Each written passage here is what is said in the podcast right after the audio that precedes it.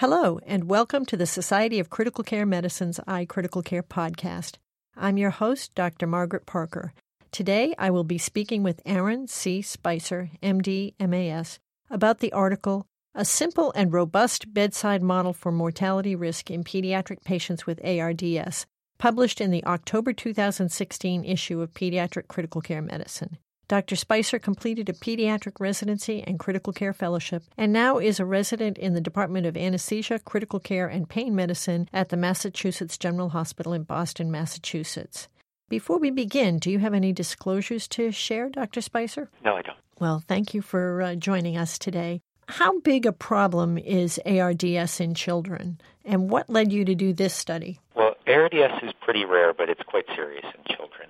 Despite its low incidence, mortality estimates in children with ARDS are typically between 17 and 27 percent or so. And up to 30 percent of children who die in pediatric intensive care have ARDS. Uh, and that's mortality alone. We're only now starting to learn about morbidity associated with pediatric critical illness.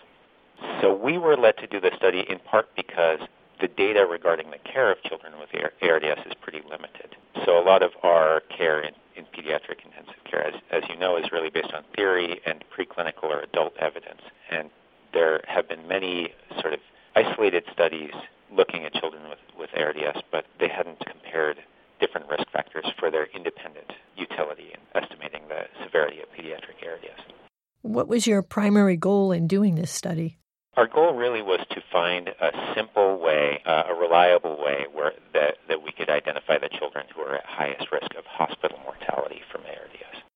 So, how did you go about trying to figure that out? Well, Dr. Sapru and, and uh, collaborators and co-authors had, had started this study before I, I began my fellowship, and the goal of this cohort was really to create a very comprehensive database as well as a biological repository of children with ARDS. And so the way that the cohort was developed was by screening children who were receiving some form of positive pressure uh, respiratory support. So they had to be on high flow nasal cannula of five liters a minute or more, or be receiving non invasive or invasive mechanical ventilation. So if they met that screening criterion, then they were evaluated to see if they met the American European Consensus Conference criteria for ARDS. So the absence of left atrial hypertension, lateral infiltrates on chest x-ray, they had to have a PF ratio of less than 300. We did exclude children who were less than a month old or less than 36 weeks, corrected gestational age, or children who were older than 18 years or had already been enrolled in the cohort. So that's the way that they were selected and approached for enrollment. And then once we had that cohort, then we collected data on these patients every day through their discharge from the PICU. And we collected ventilator settings once a day. We collected their best and worst lab values and vital signs, collected fluid balance, and some important therapies like antibiotics, like vasopressors, like renal replacement therapy. So the way that we did that study was essentially that I did a, a literature review to identify the factors that had been associated bad outcomes both in children and adults with ARDS, and then use that to select and perform calculations to identify some of those factors that could be evaluated in this very comprehensive cohort. How did you develop your mortality risk model? So we used two different statistical methods. I, I mentioned how we first identified the risk factors that we evaluated. So once we had calculated those risk factors, we were then able to evaluate them for univariate associations with hospital mortality in our cohort. And we looked at both the first day and the third day after ARDS onset for a variety of reasons. We then were able to perform two statistical methods. So the first was what's called backwards, stepwise backwards elimination, where the factors that had been identified as being useful on, with univariate associations were then put into a more comprehensive model, and then we would remove one of those risk factors at a time and see if the utility of the model changed. The other method is a technique that's called tenfold cross-validation. And in that, what you do is you develop a model, a logistic model, using 90% of the data, reserving 10% as a validation cohort, and then you repeat that many times. In our case, we did it 20 times uh, for each model. And then you can incorporate different risk factors and, and create different models to see how the utility changes. And that method is very useful statistically because it protects from some of the power loss of doing multiple comparisons. And and it also helps prevent overfitting the data due to a relatively small sample size. How many children were included in your study? There were a total of 308 children included, and they were enrolled between 1998 and 2014. Tell us about the prediction tool that you developed. Of the statistical techniques that I mentioned really resulted in the same model being identified. It's important to note that, that we did adjust these models for some of the important potential covariates like age, sex, race, and ethnicity to make sure that these models were useful in all of our patients in the PICU. But the independent risk factors that, that we identified were a history of cancer or bone marrow transplant and the oxygenation index. And on both study days that we evaluated and using both techniques, those models were not made any more reliable by the addition of other risk factors. What about the kids who were on non invasive ventilation? If you were using OI as one of your risk factors, you can't really measure OI with non invasive ventilation. What did you do with those kids? Excellent question. We essentially excluded those those patients, any patients with missing data, from any calculation that required the presence of those data. But to make sure that we weren't just selecting for the sickest children, we also just directly compared the mortality between children in whom we were able to calculate OI and those we weren't.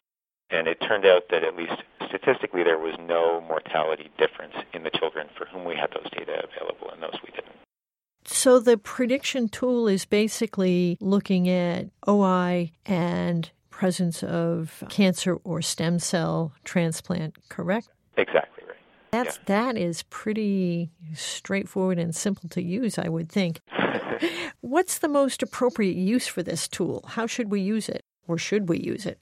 Well, I, I want to caution people from thinking that there's a particular cutoff because we, we did enclose figures in the manuscript that show the predicted mortality with changes in oxygenation index with different lines created for the children who had and did not have a history of cancer or hematopoietic stem cell transplant for both ARDS days 1 and 3. But what we don't show is we don't show error bars anywhere. And so I can't say that you can say, oh, there's this particular cutoff at which the risk of mortality becomes unacceptable and we have to really try something new or novel or risky. But I think that in discussion with families that we can say, you know, I'm pretty worried about your child, and the reason I'm worried is because this tool that we have indicates that the risk of your child dying is, is quite high. Or alternatively, we might be able to say, look, the chest x-ray looks bad, but in the absence of these clinical risk factors, we, we hope that your child is going to do well, but we're going to continue to treat them aggressively. So I think it's still going to be used in the overall context of a, of a child's care, but there are times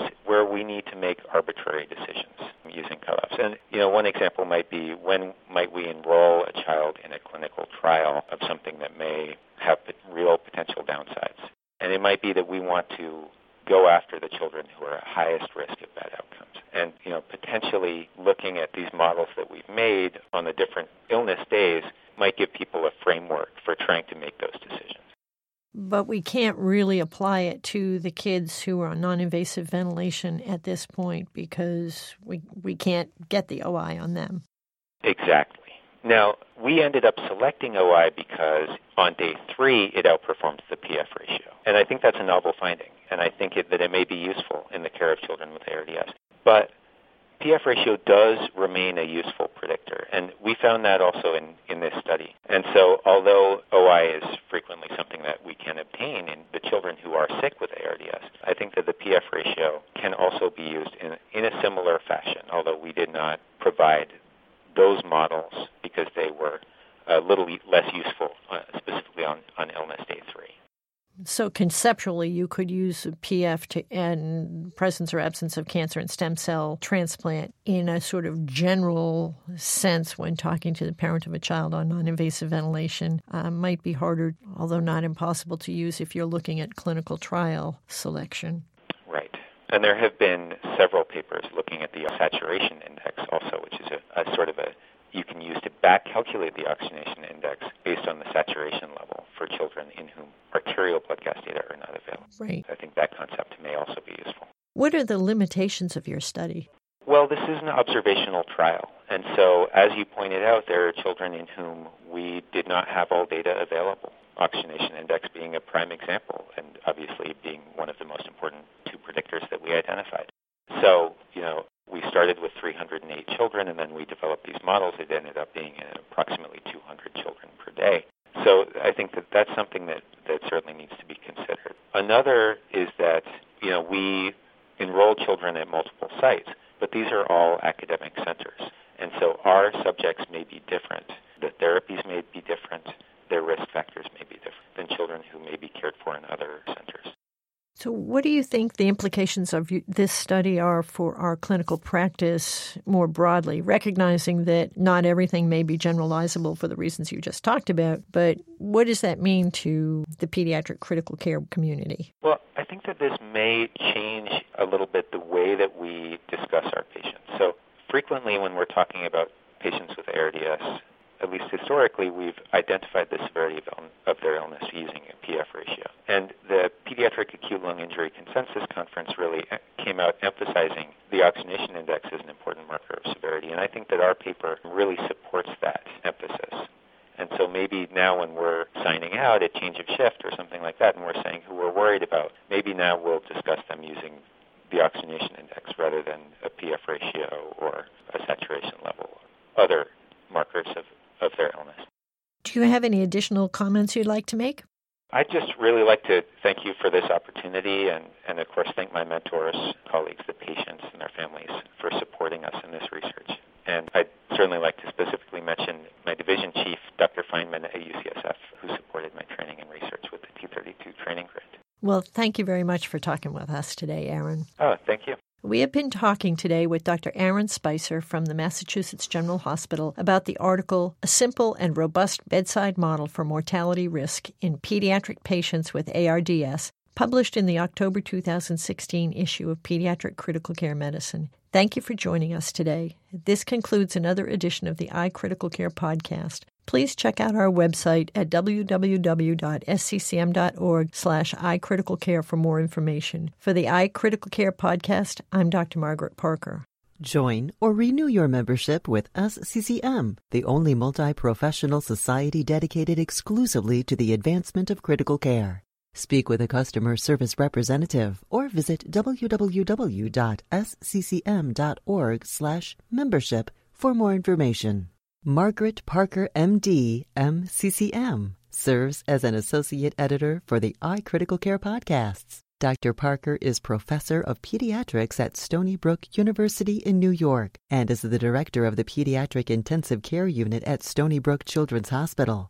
A former president of the Society of Critical Care Medicine, Dr. Parker is involved in quality improvement and standardization of care in the pediatric ICU, as well as resident education. Her clinical interests include severe sepsis and septic shock in children. The iCritical Care podcast is copyrighted material and all rights are reserved. Statements of fact and opinion expressed in this podcast are those of authors and participants and do not imply an opinion on the part of the Society of Critical Care Medicine or its officers or members. To contact the editorial staff of the iCritical Care podcast with questions, comments, or ideas, please email iCriticalCare at sccm.org or info at sccm.org.